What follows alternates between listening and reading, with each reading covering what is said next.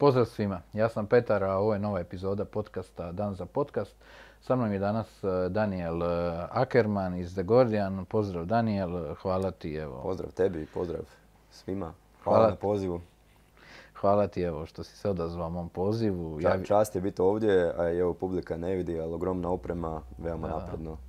Hvala ti, hvala ti. Evo, dugo nam netko nije pohvalio opremu i sve to. Ovaj, hvala što cijeniš vrijeme, Vrijeme, da, da, da, da. Ok, tko je Daniel? Evo ukratko se predstavi našoj publici, malo više o sebi, tvoji počeci, što radiš danas i tako. Pa, evo, Daniel Ackerman, tak se zovem. 35 godina, ako baš nekog zanima. A, pa ne znam šta reći. Vodim The Guardian. The Guardian slična firma kao mhm, Kontra. Mhm. Čime se vi bavite točno? Pa, nešto, web. Aha, web. 2.0 ili 3.0? 4. Aha, 4.0, pa vi ste napredni, bravo. Um, tako da da, vodim The Guardian, mislim The Guardian ono kao najveća, meni najveći fokus, imamo sad, ne znam, 130 ljudi, 140, ne znam koliko imamo. Onda imamo Bornfed sa strane, to je 80. Media Toolkit mi za negdje 50 ljudi. Ja sam zapravo fokusiran na The Guardian, bavim se samo mm-hmm. The Guardianom i danas ćemo pričati o The Guardianu ali ono, čist, mi smo još uvijek nekak svi kao povezani. Um, I ne znam, mislim, mogu bi kao pričati ono sto godina, ali kao ono, ne znam, da. koji dio te zanima pa. E, kako su izgledali tvoji počeci i zanima me ono, agency life, kad si krenuo versus danas, koliko se to promijenilo? Pa čuj, kako su izgledali počeci, ono, meni je to nekak draga priča, ja sam počeo jako nekak rano i zapravo prije The Gordiana i moje onak ambicije tada su bile većinom igrati igrice i ono kao možda neki izlazak i nadat se da ću biti uspješan s nekom curom. I onda zapravo sam slučajno otkrio taj web. I meni je to tad bilo kao ono, zabavno kod da igraš igricu, a, kao nešto napraviš, znaš, ono kao nešto koristiš, možda i zaradiš. Mhm. I tako je to krenulo. I onda zapravo sam prvo radio neki web na Ugljanu, to sam bio srednja škola. I tisuću kuna je koštao taj web, jako sam bio ponosan. Na kraju sam više potrošio na putovanje na Ugljan, ono i nazad, ali dobro, to je neka druga priča. on se kasnije dogovorio kao neki projekt, kao ono, veliki web sa CMS-om i to je bilo 27.000 kuna, tad sam bio 19. I to mi je bilo ono kao, osjećao sam se, ono, kao sad sam ja bogat čovjek, sad mogu felge na auto kupiti i to. Na kraju, tad sam još bio s Tomislavom i na kraju zapravo kad smo računali koliko sati smo potrošili, nam je ispalo da je naša satnica 3 kune po satu. Tako da onda sam opet gledao, možda bolje u McDonald'su raditi nego te webove. I onda tako to nekako krenulo i onda smo mi otkrili Facebook, um, koji je zapravo bilo 2009. Ono, niko nije niš radio na Facebooku. I mi smo vidjeli ogroman potencijal i zapravo god, god smo imali iskustvo sa ostalim stvarima, smo se fokusirali zapravo na Facebook. I to mi je bila jako dobra strateška odrednica. Jer nekak kad si novi, kad počneš kao full service, ono, kako će se distancirati od svih ostalih. Tada je već bila agencija koja su imali 10-20 zaposlenih. Da smo mi rekli kao mi smo Facebook i onda kako je Facebook rastao smo mi rasli. Zapravo mi smo tad ono, svaki šest mjeseci udostručili. Um, I bilo je super. Um, e sad, kak se razlikuje tada naspram sada, mislim to je apsolutno neusporedivo. Dakle, mi smo tada imali 22 godine, dakle, a mi smo bili najstariji. Ono, kao, mislim, prosjek godine valjda bio 21. A, sad smo ipak dosta zbiljniji. I mislim, to su bili ono hrpa klinaca. Mislim, ja ne znam kako smo mi uspjeli išta uspješno napraviti. Ono, ne znam, to radili bi nešto do pet, onda bi navečer cugali, onda ne znam, ujutro se ne bi mogli probuditi, pa, pa bi došli na posao, ne znam, tako to nekako izgledalo. I bilo je super zabavno i mislim, meni je to bilo jako naporno, ali zapravo najbolji neki period. Jer zapravo tad stvarno, ono, tipa nas je bilo deset i ti si svakog čovjeka znao, ne znam, da ovaj ima problem sa curom, ovaj ima psa koji je bolestan, onak sve se znao. A sad recimo je to ogroman broj ljudi. Mislim, evo čak u The Guardianu ja ne poznajem sve ljude. Mislim, ima nekih, evo, koji su sad došli možda u Beograd, nisam bio tam mjesec dana, ono, uopće ih ne poznajem. Ono, ima puno ljudi koje znam po imenu, ali ne znam baš puno stvari o njima. Da, recimo, taj dio je dosta drugačiji, ali puno naprednije. Sad imaš sve te sustave, sad imaš ono, sve te HR, financije, office, sve funkcionira po špagi, imaš on ozbiljan leadership team, nekakvu viziju, strukturu. I zapravo je ono sto puta bolje na nekakvim drugim aspektima. Tako da mi da to stvarno ne može zapravo nikako uspoređivati. ali da je to sazrijevanje. Mislim, vjerojatno i vi kao kontra ste prošli to, ono, nekako ti počneš, to si ono ko nekakva beba, neozbiljna, onda uđeš u tinejdžerske dane, onda opet malo saz, sazriš. A daj mi reci, ok, e, pričao si o agenciji, klijenti tada i danas.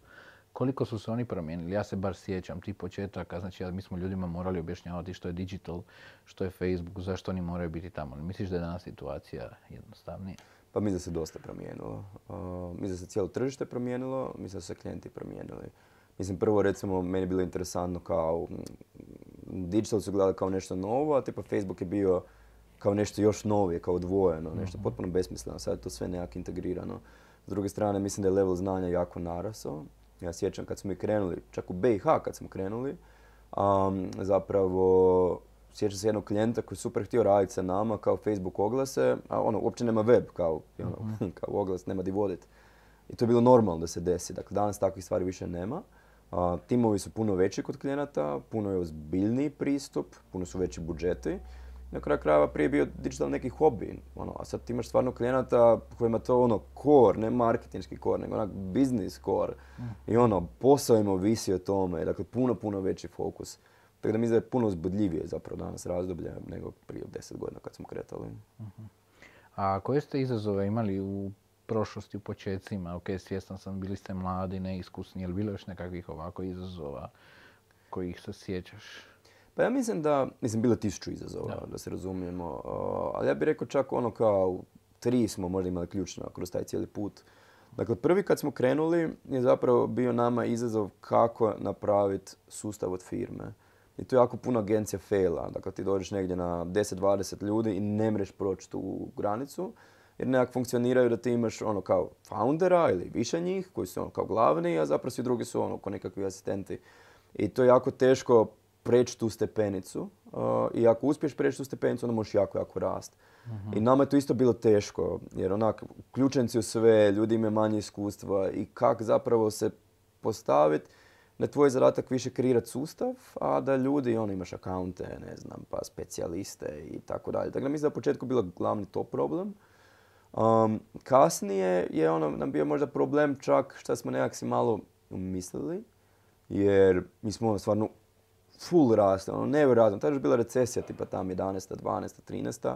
Imali smo ono jednu od prvih investicija na ovim prostorima. Sve što smo radili bilo je uspješno, otvarali smo urede, a imali smo naga 25-26 godina. Mi smo recimo jedno vrijeme otišli preširoko. Tako da mi smo tad iz Facebooka prelazili u full service. Otvorili smo ured u Beogradu, u Mostaru, krenuli smo s Media Toolkitom, imali smo product social puzzle, imali smo product social numbers, čak smo u Austriji razmišljali, onak previše, nismo bili uspješni. Onda recimo smo tu morali dosta toga počistiti, tako da smo social numbers i social puzzle zapravo ono, odustali. Um, a sad recimo nas najviše muči kak rastemo i mislim da je najveća vrijednost u novim stvarima koje daju najveću vrijednost klijentu. Dakle, ono, social media danas svi rade, ne znam, pa čak i webove, ono već svi rade. A, ali neke nove stvari koje su jako kompleksne, jako je mala konkurencija, a jako su napredne i jako daš veliku vrijednost klijentu to je uvijek najbolje. Ali jako teško je zadržati tu inovativnost na našoj razini. Dakle, ja kao founder više nemam vremena, ne znam, razvijati neki dio. S druge strane, leadership team isto jako je opterećen. Zaposleni možda nemaju dovoljno iskustva. Um, I onda sad kako, ono, imaš toliko novih potencijala koje bih htio razvijat, a teško je. Tako da recimo ide sad to problem. Mhm, Zanimljivo, zanimljivo. Dobro, a pandemija, koliko je utjecala na vaše poslovanje? Evo recimo, mi smo rasli 100%, čujem da je dosta agencija imalo eksploziju, ono baš rast. Kako je kod vas to prošlo? Pa mi smo imali, uh, mislim, kao više faza. Uh, prva faza je bila kritična, jako loša. I sad više ne znam da Gordon broje, malo mi se to miješali i, i Bornfet je bio tu dosta zastupljen, ali mi smo doslovno nakon dva tjedna, ne znam, da je to bilo negdje milion, dva miliona eura projekata, ono doslovno kao stopirano ili odgođeno. I onak mi imamo te grafove gdje pratiš prihode, onak sve nešto lijepo, lijepo. kao baš bio drop. I to bio baš problem i mi smo bili užasno zabrinuti. Um, I onak, stvarno, ja sam prvi put u životu mislio, ono, propast ćemo, um, baš bilo gadno. Um, ali srećom to je dosta brzo prošlo i očito je bila velika potreba za digitalizacijom. Um, mi smo počeli dosta rast, ono, biti pa danas, naspram ono, prije pandemije, mi smo puno veći, puno jači, što je super. Ali recimo, mislim da taj cijeli proces do dana danas nije bio ugodan. Zato što ne znam kako je kod vas, ali mi smo vidjeli zapravo jako veliki disbalans. Gdje imaš neke usluge koje su počele biti strašno tražene. I te usluge, ono, realno projekti samo dolaze i to projekti ono nevjerojatni, a nemaš ni blizu dovoljno ljudi koji to mogu zapravo handlat. I to su većinom bili performance produkcija. Performance bi ja rekao da to i kod nas se pokazalo brutalno, da. Performance je eksplodirao definitivno, ali produkcija kao mhm. digitalizacija, bilo šta ono. Mhm. Um, ali tipa, mi to zovemo brand communication, to je zapravo brand awareness dio koji su klijenti gledali kao više dugoročnu stvar, dok je bila ta neizvjesnost je bio pod udarom. I makar on digital, mi smo imali, sad ne znam napamet brojeva, ali tipa 2020. pad prihoda, 2021. ajde nešto smo rasli, ali zapravo mi za tek ove godine smo opet prestigli. Tako da u globalu, mi smo ono, puno rasli svejedno, ali ono, teško je bilo. I onda zapravo kad gledaš, jedan dio je eksplodirao, drugi dio onak stragla i onda zapravo kako ono manevrirat. To nas je dosta mučilo. Pa da, dobro, nama je 20. bila stagnacija, 21. rast e, preko 100%. mm Ja volim kazati, ajde 50% smo imali kad se to razdijeli, ali što želim reći, jako je, da, jako je stresno. Pa evo recimo i ova sad situacija koja se događa. Mislim da se na tržištu osjeti ta nekakva neizvjesnost, mm više taj strah utječe na, na fokus na budućnost. Pričam sad o neko, ne, nekom mom dojmu, jeli, ovaj, da, da su svi nekako, znaš, fokusirani na neke druge stvari, jeli? ali opet vjerujem da kad prođe ova situacija i s ratom u Ukrajini da će, da će malo tržište, da će malo biti opušteniji ljudi, jel? pa vidjet ćemo. Pa čuj, nadam se prvenstveno zbog Ukrajine, ali... Da, da. Ali da. Ostalih, da. Zbog i ostalih stvari, jer cijeli svijet je, znači, ne možeš izolirati više Ukrajinu, svi smo mi povezani. A druga stvar, e, što se tiče samih usluga me to zanima. Mislim, koliko je realno, znaš, da imaš e, ravnomjeran rast svih usluga. Ja mislim da je to, da je to nemoguće. U jednoj godini ćeš imati znači, neku uslugu koja je više skočila, druga stagnira. Pa prvo, mislim, mi to ne gledamo toliko po uslugama. Mhm. Mi imamo te kao unite. Tipa, ti mhm. spomenuo performance, mi imamo unit. To je ono naj najlakše kod da kažeš da imaš agenciju unutar agencije koja se bavi performansom i gledamo na tim segmentima zapravo rast. I činjenica je, aj sad pričam možda o zadnje dvije godine, ali ako proširiš na zadnjih pet godina, jako su različiti trendovi i mi imamo unite koje rastu prosječno ne znam, 50% godinu na godinu, a imamo unite koje rastu manje, tipa možda 20% godinu na godinu. mm Tako da ono, ima puno oscilacija, ali mi za to ono naprosto ekonomski ciklus i zapravo ti imaš uslugu, evo recimo social media, mi smo nastali na social mediji i tada smo imali rast, prve godine smo imali rast, ja mi je bio 1400%, dobro baza je bila niska. Um, što je bilo ekstremno, ali recimo sada taj dio nama, pa ne znam, ono, možda čak uopće ni ne raste, možda čak stagnira, ne znam. Mi za to ono, naprosto ti ekonomski ciklusi, dakle, sad neke stvari koje nam najviše rastu, pa za pet godina možda baš i neće više. Tako da mi mislim da tu trebamo imati isto neki portfelj, znaš, da imaš na neki mhm. način ono malo više te legacy stvari kao sigurne mhm. stvari, a onda imaš te neke nove stvari koje razvijaš. I neke su jako uspješne, a neke možda i nisu. A valjda je to biznis, jel? Agencijski biznis je biznis kao i svaki drugi. Nema, nema stajanja. E, pičevi. E, što misliš o pičevima? Znam da si u Huri bio aktivan jedno vrijeme. E, koliko često ih vi imate, koje je tvoje viđenje cijelog procesa vezano uz pićeve? Pa ono, tu imam sto nekih razmišljanja. Kao s jedne strane razumijem ih, s druge strane ne volim ih, s treće strane važni su, tako da ono, to je ukratko. Da. A, pa ne znam, Mislim, tipa, da dobiš nekog tradicionalnog klijenta, neki veliki job, mislim da nemaš šanse bez pića. I to je činjenica. I ono, mislim da se ipak zavaravaš, a kažeš ono kao ne želiš sudjelovati uopće na pićevima i tako dalje. S druge strane, pićevi su jako naporni, jako puno resursa uzimaju, jako puno vremena uzimaju. A ono, mislim, ako imaš, ako pozovu pet agencija, tebi šanse za dobivanje 20%. Um, tako da mi onak, kao nemamo neko pravilo, imamo neke kriterije za odabir mm pićeva. Um, a zapravo onak gledamo otprilike koliko je opterećenje tih timova. Dakle, ako imamo previše posla, onda nekak naša je motivacija dosta manja. S druge strane, ako imamo lufta, naša motivacija je veća. S druge strane, gledamo to klijenta i koliko smo mi fit. Tipa, mi znamo ako je bilo šta državno, mi uopće ne sudjelujemo, nam se, nismo fit za tako nešto. Tako da gledamo koliko smo zapravo mi fit za to. Treće, gledamo koliko znamo o tom klijentu, jer ono kao ako znamo šta je njima problem, puno bolje možemo biti nego ako ne.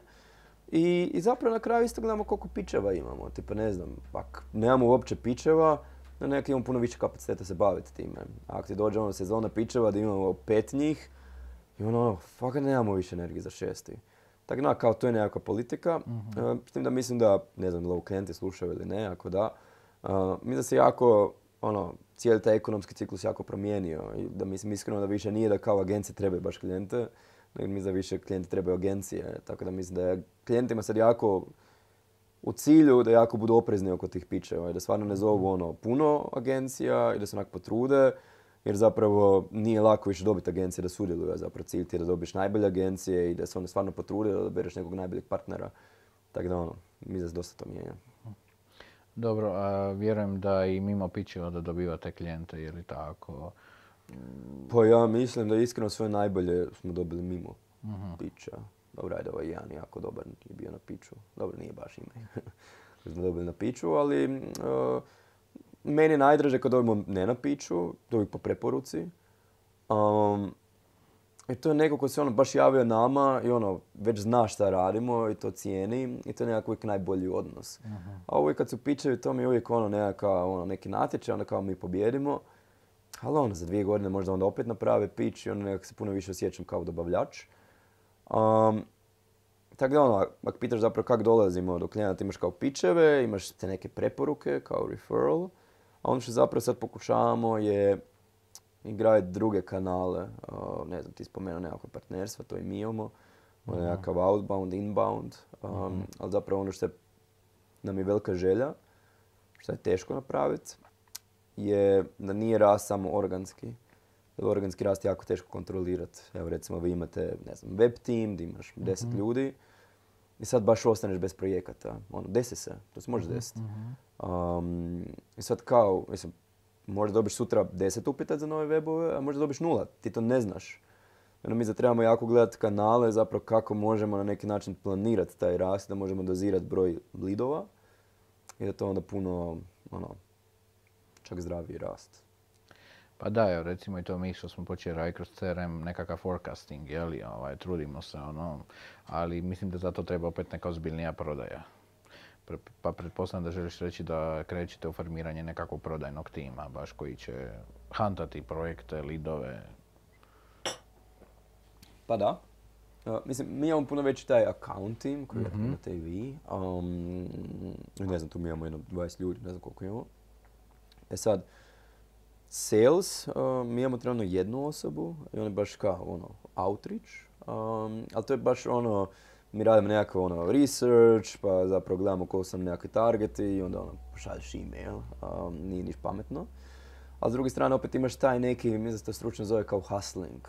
To opet nije ta vrsta prodaja. To kad imaš nekog koji ima super network pa ide okolo i kao nabavlja klijente. Recimo mi to nemamo strukturirano. Um, ali pokušavamo sad taj outreach napraviti, kao, ili outbound, kako to zvali, a onda mhm. zapravo parom taj inbound. Ali i mi se još tu igramo, tako da nije baš da smo ono, da, da, da, dosta je izazovno jer nismo jedini koji to radimo na takav način. Da ima dosta i ljudi izvana koji to rade, ali dobro. Pa i dosta ovih iz Indije. Da, da, da, da. I onda znači, ljudi kad vide takve poruke odmah uh, odbiju takvu poruku na LinkedInu ili delete ili tako dalje. Ali dobro. Super, zanimljivo. Mislim da ono imate stvarno velik broj ljudi i da, i da sales mi se nekako čini uh, bitnim. bitnim, jako bitnim. Dobro, kako zadržati klijente i razvijati povjerenje, što je u tom procesu ključno po tvom mišljenju? Jer znaš, on nije samo dobiti klijenta, izazov je i zadržati klijenta. Pa istina, dobro, iako meni se to već malo teško, ono, zapravo se jako već dugo vremena distanciran od klijenata. Ali ja sam iskreno nekako uvijek vjerovao, što mislim da recimo naši ljudi dosta propuštaju, a mi za jako puno ljudi u agencijama propušta. a to je da je naš zadatak samo da osiguramo što veći velju klijentu. Dakle, ne znam, ako ti se neko javi, ne znam, za social media, neki advertising, ako ti to radiš, možda klijent stvarno te to pitao, ali ne klijent koji pa ne razumije šta njemu treba. Ali ako ti zapravo koncipiraš uslugu da njemu stvarno osiguraš što veći velju, da li to povećanje prihoda, povećanje profita, neke druge parametre ili nešto, ti si u puno bolje situaciji. I mislim da kao core našeg dijela, zapravo on nas plaća x i mi njemu moramo dati što veći povrat, kako god to bilo. A onda dolaziš do puno ovih soft stvari. Mislim, bitan je odnos, mislim, na kraju krajeva možeš njemu dati super rezultat, ali ne znam, ako te ne mre vidjeti, mislim, vjerojatno nije baš ono, ugodno. S druge strane, pa vjerojatno kvaliteta, ne znam, krajiš neki dizajn da to liči na nešto. Tako mislim da to ima onak užasno puno tih stvari koji su bitne. Sad ono, kako zadržati klijenta, ne znam, ono, mi kao pokušavamo staviti najbolji tim, dosta radimo na nekim feedbackima, tako da ono, ako je postoji neki problem da to na vrijeme primijetimo. Mi da to jako važno, ja osjećam se jednog klijenta, neću imenovati, dosta je velik bio, i bilo je jedno ljeto gdje smo im poslali tu nekakvu feedback formu i on nama dao stvarno loše ocjene. Um, I na kraju je bio problem, mi smo tad u account timu imali preopterećenje i nismo dovoljno client servisali, ono, nismo dovoljno bili responsivni. I stvarno nam to zamjeravali. Uh, I mi smo to dobili taj feedback jako brzo smo reagirali. Tipa ono, za mjesec dana već smo formili novi tim za njih i zapravo totalno sve promijenili.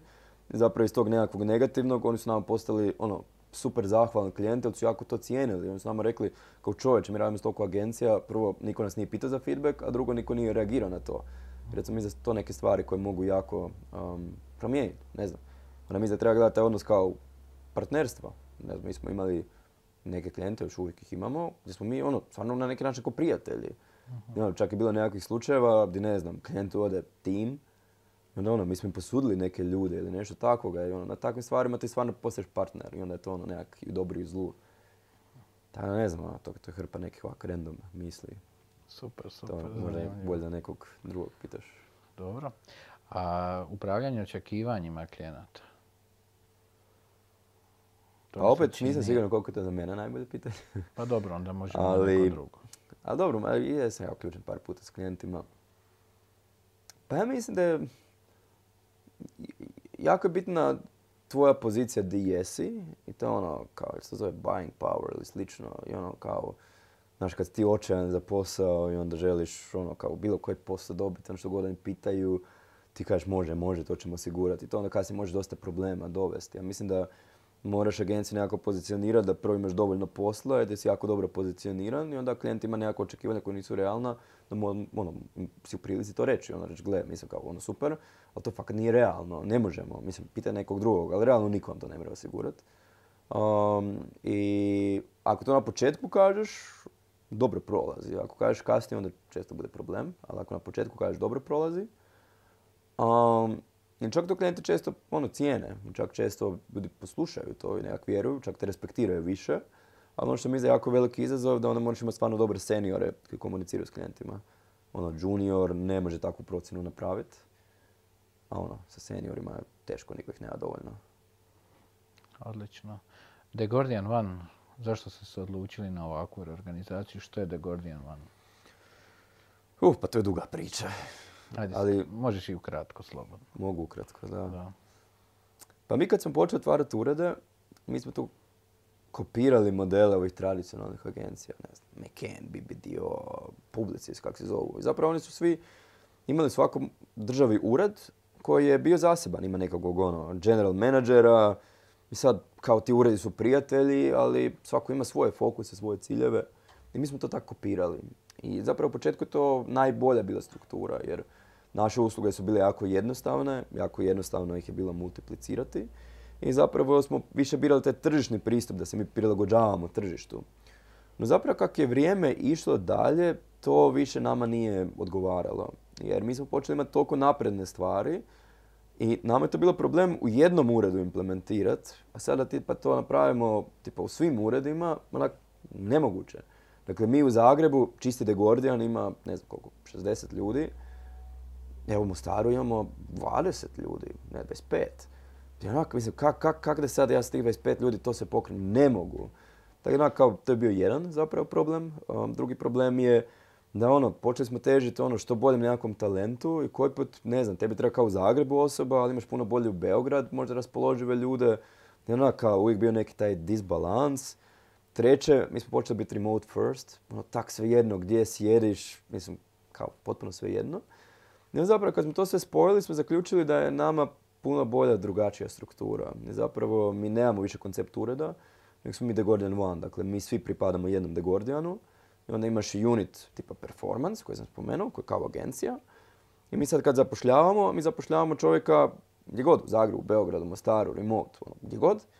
I zapravo cilj je da nađemo najboljeg čovjeka. I sad ako ga mi nađemo u Mostaru, on će sjediti u Mostaru. Ako ga nađemo u Beogradu, on će sjediti u Beogradu. Svi oni spadaju zapravo u taj performance. I time su postigli zapravo da su timovi puno veći, jer nemamo više tri performance, imamo jedan performance, da mogu biti puno više specijalizirani, da mogu puno više znanja šerat, dijeliti i ono, razvijati, da možemo imati sve usluge svuda, dakle, ono, najnaprednije te stvari možemo praktički imati svuda, da je puno nekak skalabilnije, da je puno modernije i ono, po svim aspektima bolje. Tako da smo to prije godinu, godinu i pol, odlučili u tom smjeru. Iskreno, tranzicija je bila jako teška, puno teža nego što sam mislio. Malo sam to možda ono, podcijenio. Jer zapravo na kraju ipak svi ti uredi, god smo mi bili The Gordian, ono, svako ima malo svoju kulturu, svako ima malo neke druge stvari. Ono to na neki način kod da si akvizirao tri agencije i koje ih ono spajaš, tako da nije bilo lako. I ono još uvijek nismo 100% gotovi, ali vidimo jako puno benefita. onak, baš mislim da ono, rasti svašta nešto koje nam se dosta brzo, brzo zbog toga. Tako da eto, to je priča i pitaj me za godinu dana još kad će biti više iskustva, ali za sad djeluje kao da ima dosta smisla. Svaka čast na potezu, evo, kažem. Sretno, sretno svakako s tim dijelom. Vjerujem da je izazovno. E, dobro, proglašeni ste pet puta najboljim poslodavcem, pa ako mi možeš malo samo objasniti koji su faktori utjecali na to i, i, i što je važno za stjecanje te titule. Pa prvo mislim da je šest.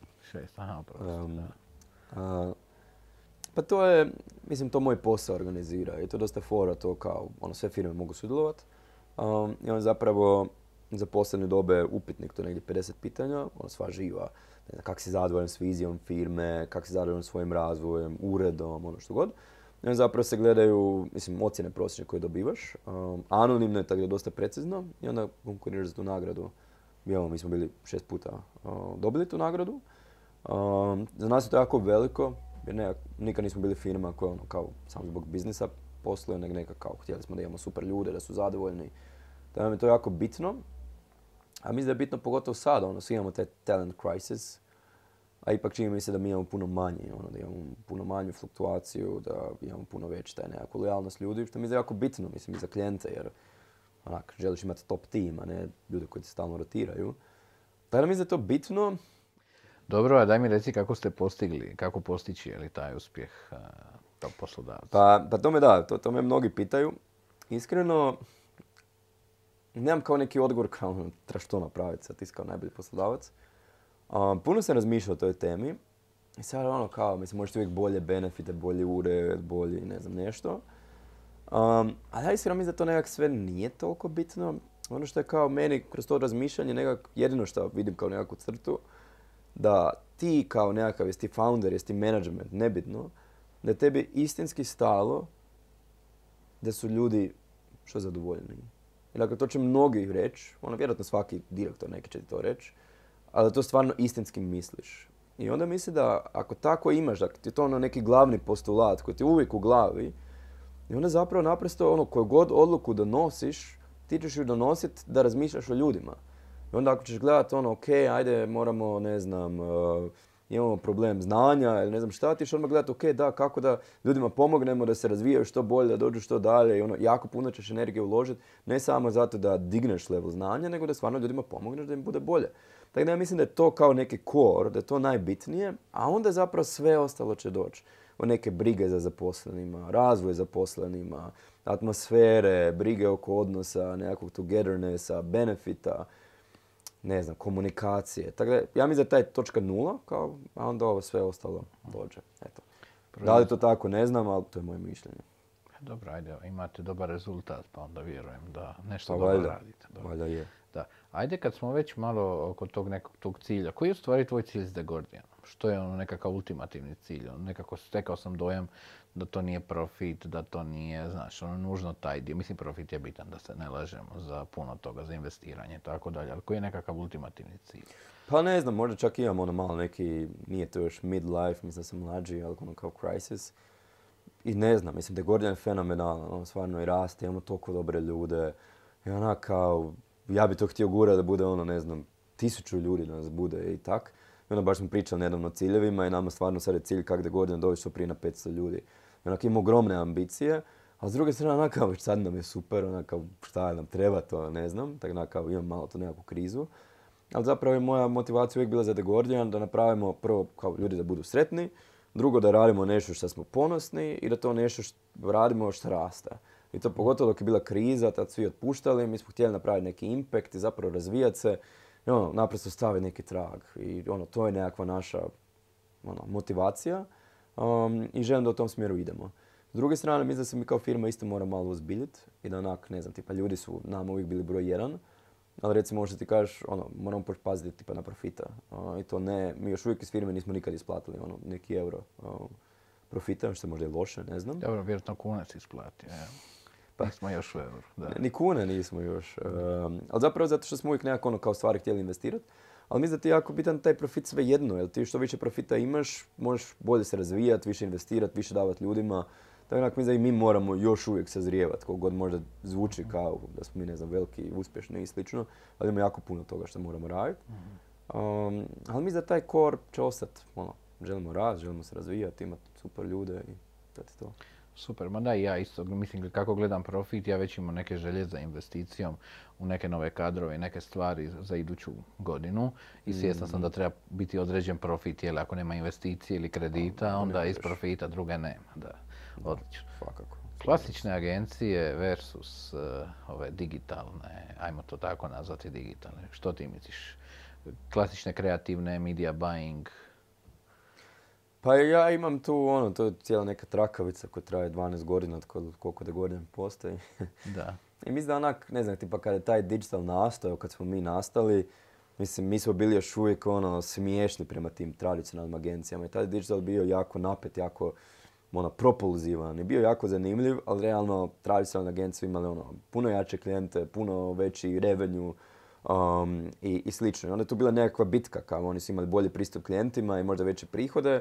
Mi smo kao digitalno uvijek bili cool i više ono, rasli i, i tak dalje. Uh, ali iskreno mislim da je ono, to se dosta kao mijenja, kao ono da digitalne agencije počele dostizati tradicionalne.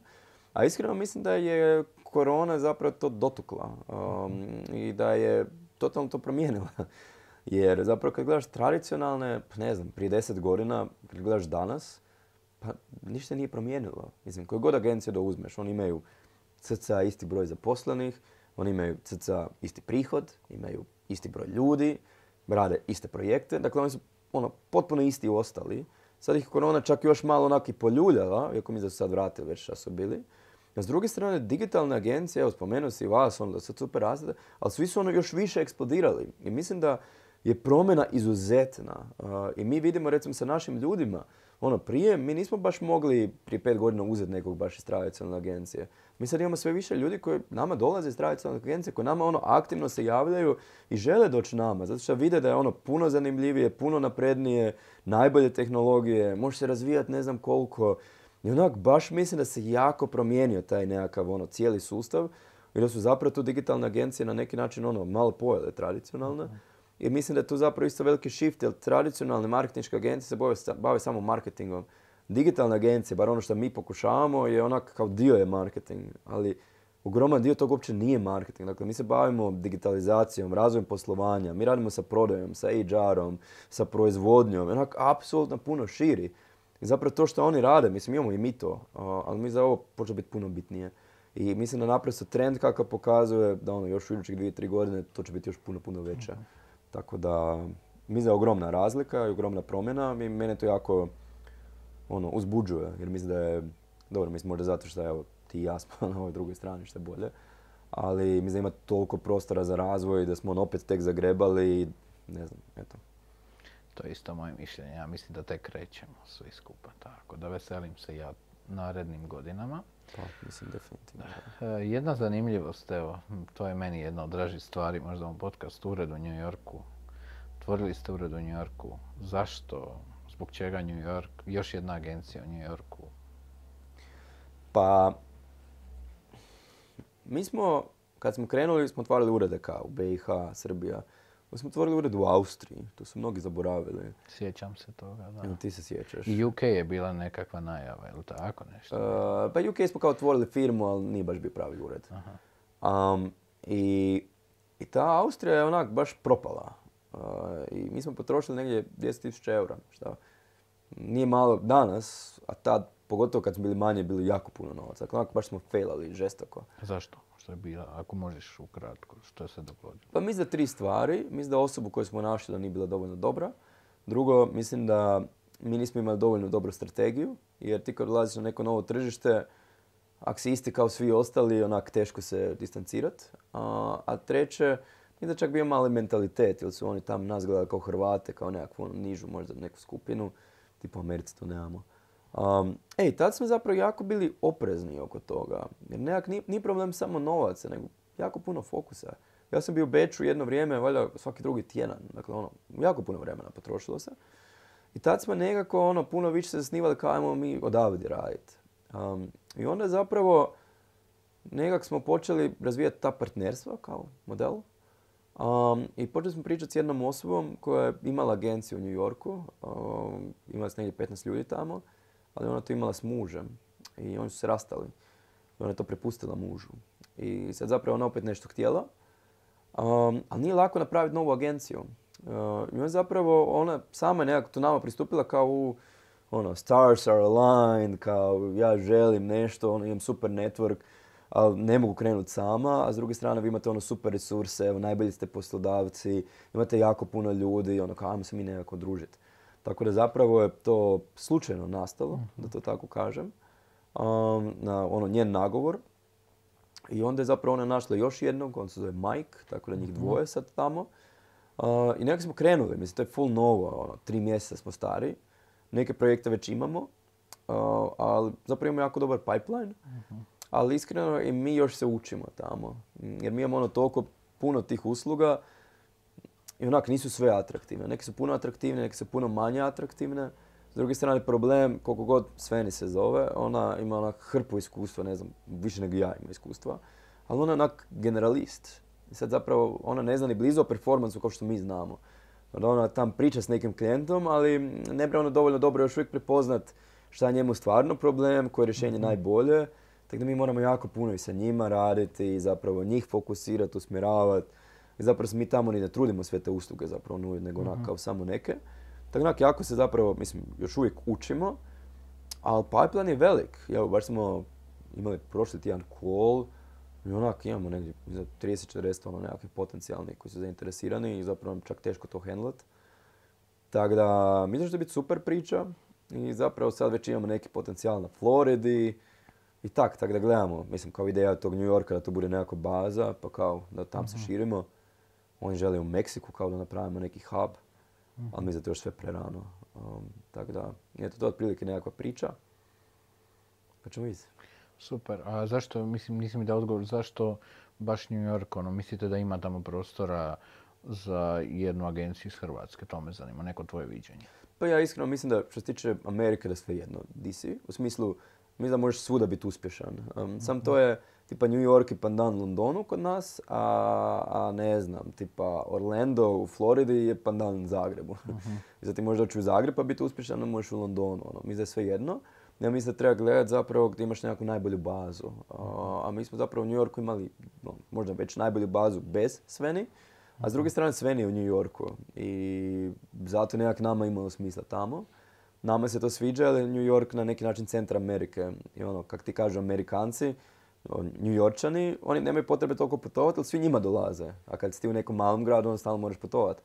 Tako da mislim da je to dobar neki kao centar. Mislim da New York zapravo ono, ima najveći neki pricing, tako da mi ne želimo da nas klijenti uzimaju zbog cijene, ali ipak i to je neki parametar, tako da ono kao i veći nekakav uh, benefit. A tamo mislim da ima puno agencija, da ih ima ono tisuće, ali s druge strane većina agencija je ono 15 ljudi, 20 ljudi. Dakle, ti da tam napraviš agenciju od 100 ljudi, užasno teško. Dakle, teško doći do toliko klijenata, teško naći dovoljno ljudi, zadržati ih. Dakle, tam su ljudi headhuntani ono, od start-upova, daj im, ne znam, ono, milijone, opcije, ne znam šta. Tako da ti imaš jednog dobrog čovjeka za mjesec dana će ti otići. Tako da zapravo teško im je sa ljudima, teško im je zadržati u nekakvu inovaciju i onak baš straglaju. Ja, ja mislim da je ta ona prosječna njujorška agencija, da je usporediš sa prosječnom hrvatskom agencijom, ja mislim da nije ništa bolje, možda čak i da je lošija. I zato da je tu naš ogroman potencijal. I mi čak imamo ono neke agencije koje zapravo onda vide veliki benefit u nama, da im pomognemo. A s druge strane, klijenti. mi, mi da nismo spremni tamo raditi kao sa Bank of America, kao sa najvećima, ali tamo imaš hrpu tih nekakvih srednjih firmi koje su realno veće nego naše najveće, koje kao moraju raditi sa tim firmama jer ono, kao nemaju baš drugih opcija i mislim da mi to možemo jako dobro uletiti. Dobro, zvuči jako dobro zvuči dobro. Mislim imam neka iskustva s tim tržištem. Ovaj, znaš što je dobra stvar? Što gledaju ok na nas. Vjerujem da je bolja situacija, što si rekao, nego u Austriji. A u konačnici, koliko znam, dosta i outsourcaju. Pa ja mislim da je puno bolja. Recimo, moje iskustvo je tipa Austrijanci gledaju Hrvate, Srbe ili nas kao Balkance, što nije baš najbolje. Tipa Englezi gledaju nas kao Istočna Europa, to je kao već bolje dosta. Amerikanci nas gledaju kao Europa, često baš ni ne znaju di je Hrvatska. Um, I ono, u Americi su puno otvoreniji. Otvoreni su jako tom outsourcu, što ti kažeš. Ono jedno što je problem, što ono, je njih strah, jer oni to gledaju kao offshore. Oni gledaju čak Meksiko kao offshore. Um, sve što nije Amerika njima offshore. I njih jako strah kad oni tebi daju projekt, kad se nešto zakomplicira, što se deset, da će ti nestat.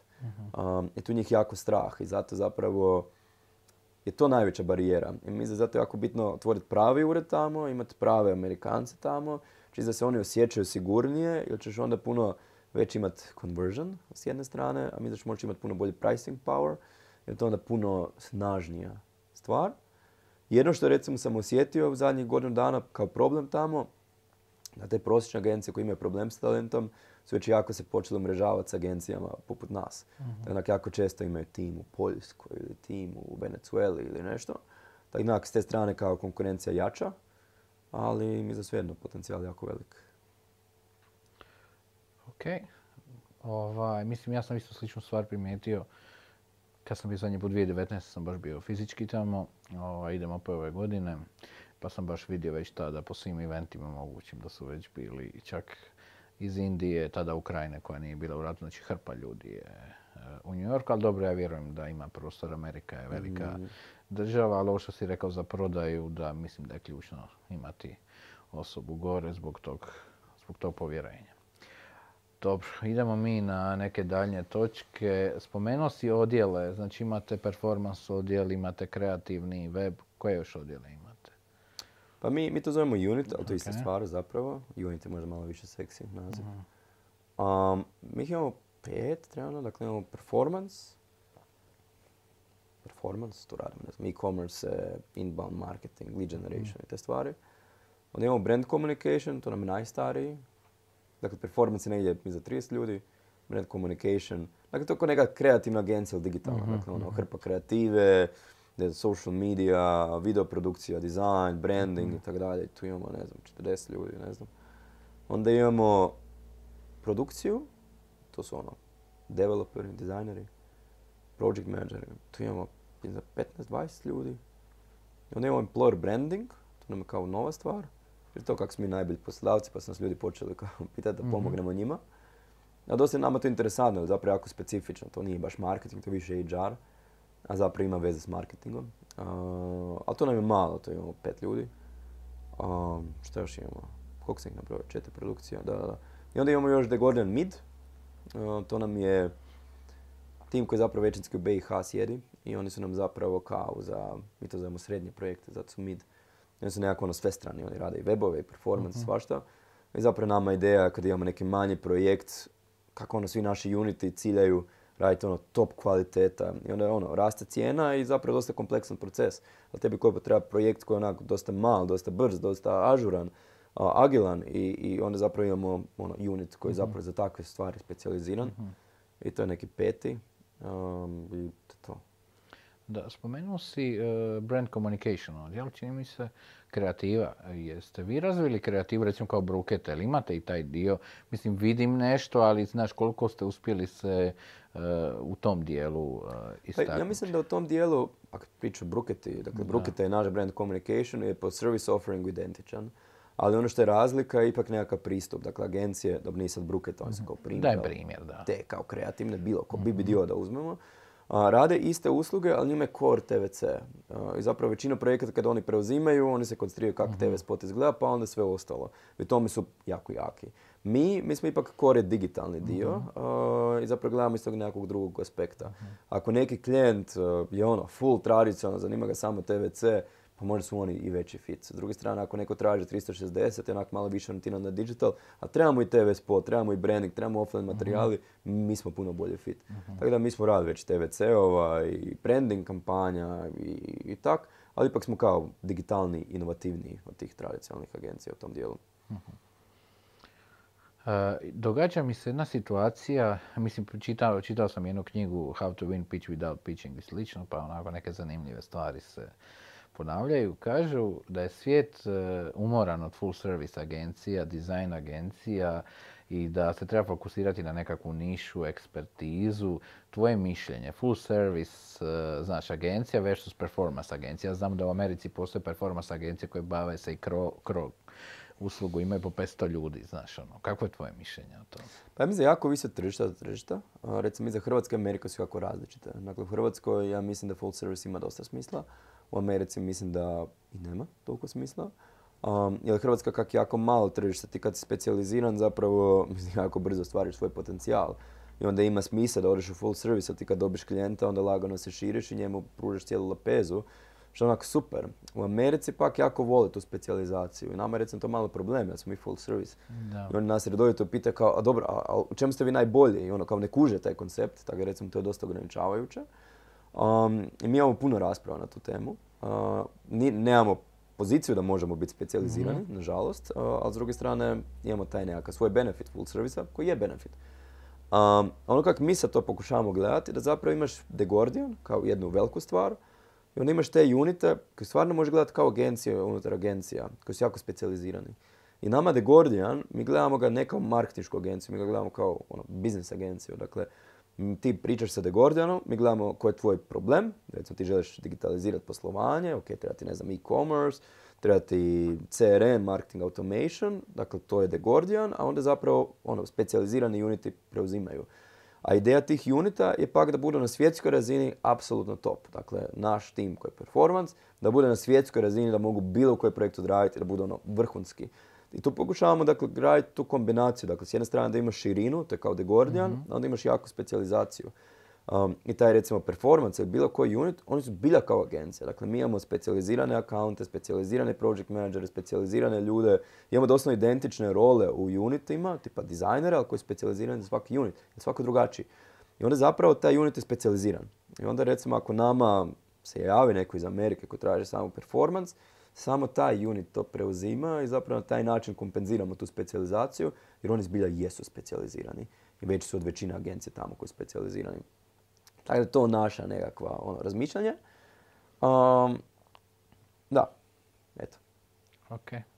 Dobro, mislim, da, i ovo što si spomenuo, to se i nama događa, pogotovo na vanjskim tržištima. Imate li iskustvo u tom i tom UX, UI, ne znam, za sas, ja sad dajem primjer, znači ono baš ne znaju zateći malo s tim pitanjima, kao pa imamo iskustva, ali baš u tom, tom nišnom, znaš, ono, to zna biti malo nezgodno. Ovaj, ali... Da, evo mi smo baš dobili danas upit iz Amerike.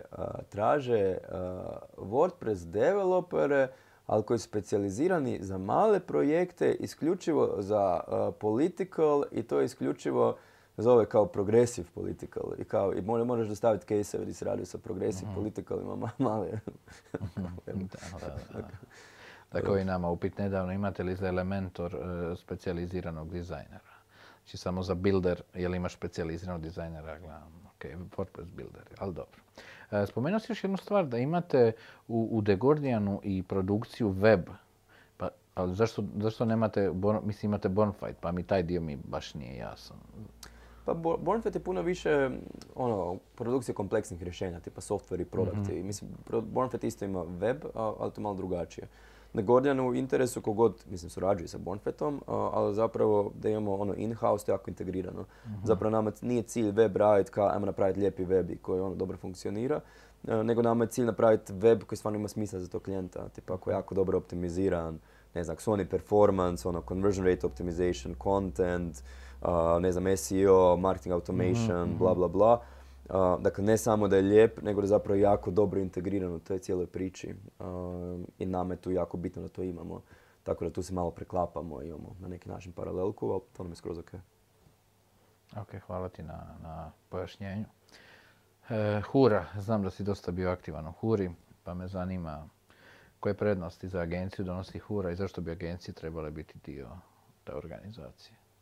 Pa ja sam, mislim, bio sam u upravi Hure, više nisam, iako sam još uvijek ono, involviran. Sjećam se da si skakao u bazen i tako. na Da, da, to su bili benefiti. Da, da, benefiti. Ili mane toga što sam u Huri. Da, da. Um, pa gledaj, ja mislim da prvo mi moramo biti jako ponosni na Huru. I kad pogledaš, ne znam, ova sva europska tržišta manja, rijetko ko ima nešto poput te Hure. Tako da mislim da ono, to je stvarno fenomenalno i mislim da jako doprinosi tržištu. S druge strane, biti član Hure ili ne, pa ja iskreno mislim da svaka agencija imalo kad naraste da ima jako smisla. Jer mislim, ti jedno što gubiš je moraš platiti, ne znam, 7000 kuna ili tako nešto. Ali iskreno, ono, imaš te dane komunikacije, imaš te njihove how to wow, hrpu nekakvih evenata. I onda kad ti pogledaš, mislim, ti plaćaš kao tih 7000 kuna, ali ti toliko šparaš da se to, mislim, isplati. Tako da mislim da je potpuno no-brainer da li treba biti unutra ili ne. Kad, ono, ako si neki freelancer, ne, ali kao kad narastiš neku veličinu. Um, i, to je to. Mislim da doprinosi tržištu, mislim da pomaže tržištu, mislim da ima puno benefita, hrpa tih nekakvih edukacija, hrpa svega. Tako da mislim da je to ono, ok, ok stvar. Ja sam jako sretan da imam huru, ali mislim da ti sad neće ono kao da ti uđeš kao agencija u huru i sad će tebi prihodi narast. Mislim, neće. Ali mislim da je bolje biti unutra nego ne. Super, dobro. Ovaj, samo da ne skačemo u bazen, sve može. Ok, ali dobro. A, ovaj, mislim da ne, nećeš morati. Da sad ok. pet godina smo mirni s tim. Aha, dobro, ok, super. E, budućnost, budućnost je svjetla, Web 3.0 je na vratima, e, blockchain, e, metaverse, NFT-evi, što ti misliš o tome svemu? Jer evo kažem, znam već da postoje agencije koje se bave s tim, posjećaju me na nas, jer sam imao razgovore kad smo bili u početcima, istraživali sve. I ovaj, mislim da nema još dovoljno novaca u tome, naš, nema dovoljno kejsova, ali mislim da je, da, da je danas Web 3.0 tamo gdje je bio Web 2.0 90-ih. Moje mišljenje. Pa ja mislim da prvo digital se jako mijenja. I prije smo ono radili webove, social mediju, sve, a, a- svi, ali to je onak neki mali segment. Sad je to toliko bogato, toliko ima novih usluga i to će ići još više u tom smjeru. Dakle, nas ima 130, ali nekak imam dojam da nama, da imamo još 100 ljudi da ne bi mogli sve role pokriti koje nama trebaju. Tako da mislim da će ono, kak ide budućnost, kako će to sve više razvijati, naprosto će biti sve još kompleksnije, izazovnije, što je i fenomenalno i jako teško. Tako da onak, to je jedan smjer. Drugi dio koji mislim da se jako dešava je ta nekakva promjena. Dakle, nama prije 10 godina kad bi dobili neku tradicionalnu firmu, ne znam, Agrokor, nama je to bila onak najbolja stvar ikada. Sad se dosta stvari mijenjaju. Imaš s jedne strane IT, koji je čak level prije kripta koji ti spominješ. A, IT koji ono, toliko raste, dakle to su toliko ozbiljni projekti da, da zapravo ono, nama često takvi klijenti budu danas puno veći nego ti tradicionalni. To firme koje imaju možda 100 ljudi, puno manje nego jedan Agrokor, ali imaju iskreno veće budžete, veće ambicije e, nego ovi tradicionalni. Onda imaš ono, da li ti to zvao, kripto, blockchain, web3, što god. Mislim, to ono, to su bolesne stvari. Dakle, ja znam više kejseva e, firmi koje ono, mislim, to su unicorni, ono, nastale u godinu dana. Mislim, budžete kakve oni imaju su valjda ko sve ove tradicionalne firme u Hrvatskoj koje postoje, kad ih zbrojiš, ono, ko taj jedan unicorn, onak, nevjerojatno. I mi smo počeli isto raditi s nekim takvim firmama i to su budžeti nevjerojatni. Dakle, i mislim da se tu dešava taj switch. Um, I mislim da će uvijek ono, neka banka, neki retail ili nešto, on će uvijek biti tu negdje. Ali mislim da taj IT, kripto, kako to zvali, naprosto toliko raste i da opet se tu malo mijenjaju stvari. Um, I mislim da je jedini problem u IT u kriptu da su jako kompleksni. I oni, recimo, nikad neće uzeti ono, samo mi napravite advertising kampanju. Dakle, to se neće desiti. Um, nego onak, baš traže najkompleksnije usluge. Um, naj, najkompleksnije, najskuplje i one koje je najteže skalirati. I nama, recimo, mi imamo toliko tu interesa, ali nama teško uopće naći dovoljno ljudi, jer na cijelom tržištu imaš tipa pet ljudi koji to znaju raditi. Tako da, ono, mi za to ogromna budućnost, ali nije lako. Dobro, a kad smo već kod IT-a, spomenuo si IT, znači vi imate i produkte Media Toolkit, imali ste neke druge produkte. Što je s Media Toolkitom danas? Kak, ono, koja je tvoja uloga u Media Toolkitu? Moja uloga nije nikakva. Član uprave. Šta je lijepo. Pa ne znam uopće kako se zove moja uloga. Suvlasnik ili nešto. Mi se podijelili, tako da sam ja fokusiran na The Guardian. Tomislav drugi, on je puno više Bornfet i Media Toolkit. Imamo još Ivora koji je puno više Media Toolkit. tako da ja zapravo nisam operativno ništa. nego ono, ne znam, nađem svako malo pa ono, malo pričam šta ima i tak. Što zapravo mi za super, ali treba postavljati ono isto taj nekakav sustav da imaš uvijek nekog koji je kao neki menadžer, a vlasništvo se može mijenjati, ili može, će ne znam, biti u budućnosti više vlasnika ili nešto. a što se tiče Media Toolkita, pa ne znam, imamo negdje 50 ljudi tamo, rastemo, ne znam koliko mi za sad negdje 50, 60, 70% godinu na godinu. Um, I onako, mislim, to je isto kao bio neki hobi, ali više nije hobi. Dakle, sad stvarno ono, tražimo neke role koji su ono full senior, um, ono, radimo na toj nekakvoj strukturi i ono, nekak to sve puno ozbiljnije i ambicioznije. uh Tako da, prilično ozbiljna stvar sad već to. E, nedavno ste dobili investiciju, je li tako? Pa nije baš, mislim, da, mi smo rezali 2013. milijun i pol eura. Um, jer tad zapravo nije bilo potrebe više, zato što smo mi to većinom u Media Toolkit doveli i Media Toolkit je danas ono, Uh, mislim, nije profitabilan na, na nuli. Sad smo dobili nekakvih isto, mislim, milijun eura ili pet milijuna kuna, nekakvih nepovratnih sredstava za Media Toolkit, tako da on funkcionira. A Bornfit i The Guardian, to je service-based business. I to mislim da nije pametno uzimati investiciju za to. Jer naprosto, i kad smo uzeli tu investiciju, malo smo trošili na agentski biznis mhm. i to nikad nije bilo dobro. Naprosto previše se opustiš, previše gledaš ono kao nekako dugoročno, nema smisla. Dakle, service-based business je super zato što jako lako možeš krenuti u to, ali loši ili ga ne možeš lako skalirati. Tako da investicija za to nema nikakvog smisla. Uh, ej, to smo rezali 2013. a oni su oni morali 2020. zapravo izaći, investitori. I onda zapravo je ušao Ante Mandić, on je founder In2. I on je prodobio In2 i onda je on zapravo isplatio naše investitore. On je ušao nama kao treći. To je bilo točno onak mjesec dana prije korone, tako da je bilo baš, tek je došao i korona. I on je sad s nama. I mislim da je to super kombinacija jer on ima jako puno iskustva. Puno nam pomaže. A opet nije neki VC.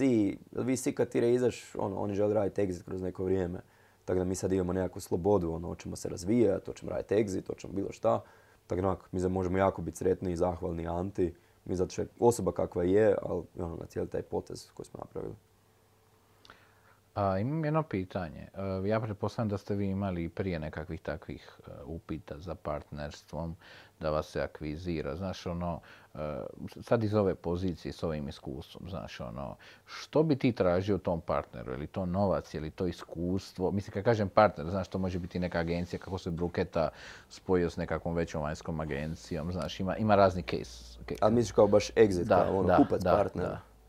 Pa ne znam, mislim, mi imamo interes, evo, baš future picture sam bio na nekom kolu, iako onak stalno nam se neko javio da uopće ne znam, da bi onak kao uzeo to ili ne, i sad smo otišli na taj kol, kao da vidim. Um, mislim, prvo, ja ne znam, ono, mi imamo tu nekakvu svoju krizu, onak, ne znam kao cilj sada to rastemo, ili možda mhm. stvarno trebamo naći nekog partnera da nam pomogne, nemam pojma. Tako onak, ne znam šta misle o tome. Uh, ako bi išli, tipa ikad na tu neku prodaju, mislim, kad će se vjerojatno to deset, jer šta ću ja sa 70 godina, pa neću moći.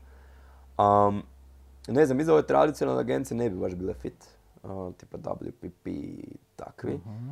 Jer mislim da naprosto ono kako oni rade, da nije fit sa nama. Uh, mi zapravo taj interesi koji imamo, to su više ono nekakve agencije poput nas, samo su internacionalno puno veće. Dakle, ovi neki su javili, nikad čuo za njih imaju 3000 zaposlenih. Uh, mislim da bi oni bili puno veći fit. Ne znam, ko mhm. Five, recimo, njih kupila Endava, nije mhm. kupio WPP. Um, ali ne znam, mislim, mi za prerano. Mislim, naprosto imamo toliko dobar potencijal, imamo fenomenalne ljude, kao, zašto, čemu? Ja se nisam umorio, ono, idemo uh dalje. Mhm.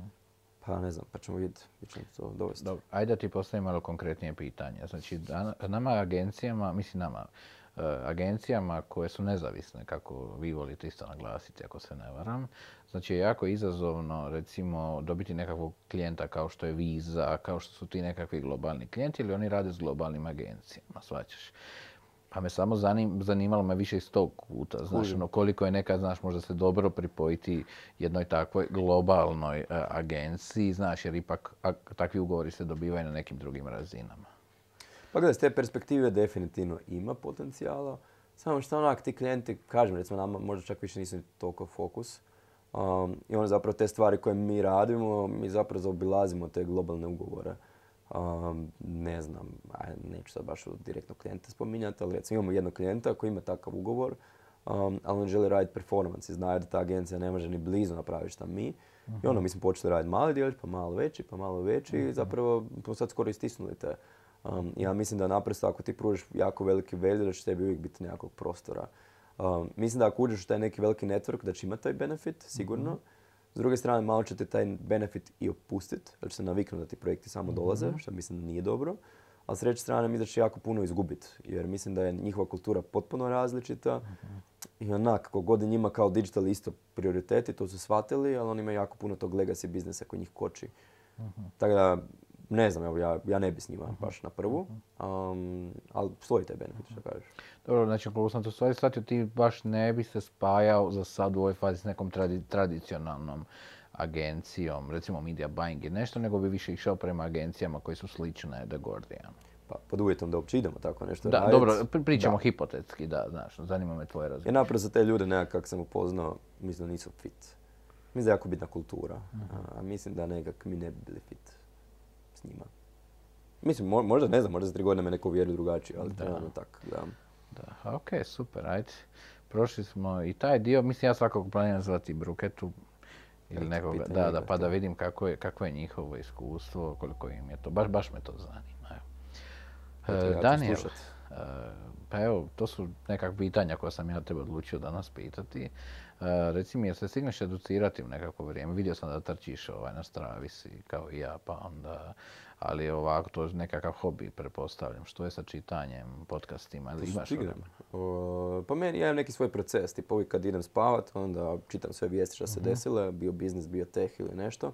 Onda kad se probudim ujutro, prvo čitam vijesti sve što se desilo preko noći, tako da to mi je onak nekakav kor. A onda čitam, mislim, uh, otkrio sam audiobookove, tak ti, uh dok trčim, uh, slušam audiobookove ili podcastove. Iako podcastove, na, kao malo ih slušam, malo ne, ono kakva faza. Zapravo više knjige. Iako nemam dovoljno vremena, uh ali onda recimo kad odem na godišnji, onda onak izrokam puno. uh E da još jedna stvar, možda će, možda će netko i od mlađe ekipe nas gledati, znaš kako ući u digitalni marketing, u svijet digitala i IT, što bi ti sugerirao mladima? Hm prvo mislim digital je jako velik kompleksan, tako da kao bar nešto odabere, neki smjer. A onda, mislim, prednost tog digitala da imaš sve online, onak, sve žive materijale. Tako da kad to odabereš, evo imaš HubSpot, tamo imaš onak milion onih certifikata, webinara, besplatno sve.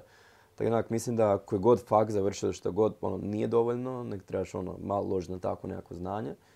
I onda prijavi se, mislim, u agenciju, mislim, počeš kao neki junior i on se razvije dalje. Um, ali mi za jako nedostaje talenta. Mislim da je ono, bit u digitalu, što je prije bila nafta ili nešto takvog, dakle ono, apsolutno najbolje područje. I sam treba ono, doći do nekakvog levela znanja, ono, to nekakve entry level, i onda ući u neku firmu i dalje, mislim, kao, budućnost je zajamčena. Super, hvala ti Daniel, hvala ti na vremenu, svim ovim informacijama. Pa, hvala, hvala tebi na pozivu. Da, evo, teškim pitanjima. Da, ovo je jedan dokument vremena, vjerujem da ćemo kroz koju godinu ponoviti epizodu da vidimo gdje smo bili u pravu, a gdje smo bili manje u pravu. E, dragi naši slušatelji i gledatelji, hvala vam još jednom na vremenu kojeg ste proveli uz Dan za podcast. Ja sam Petar, a vi ste gledali novu epizodu podcasta Dan za podcast. Pozdrav! Ukoliko vam se svidio ovaj sadržaj, pretplatite se na moj YouTube kanal kako bi dobivali informacije o svim budućim epizodama koje ću objavljivati.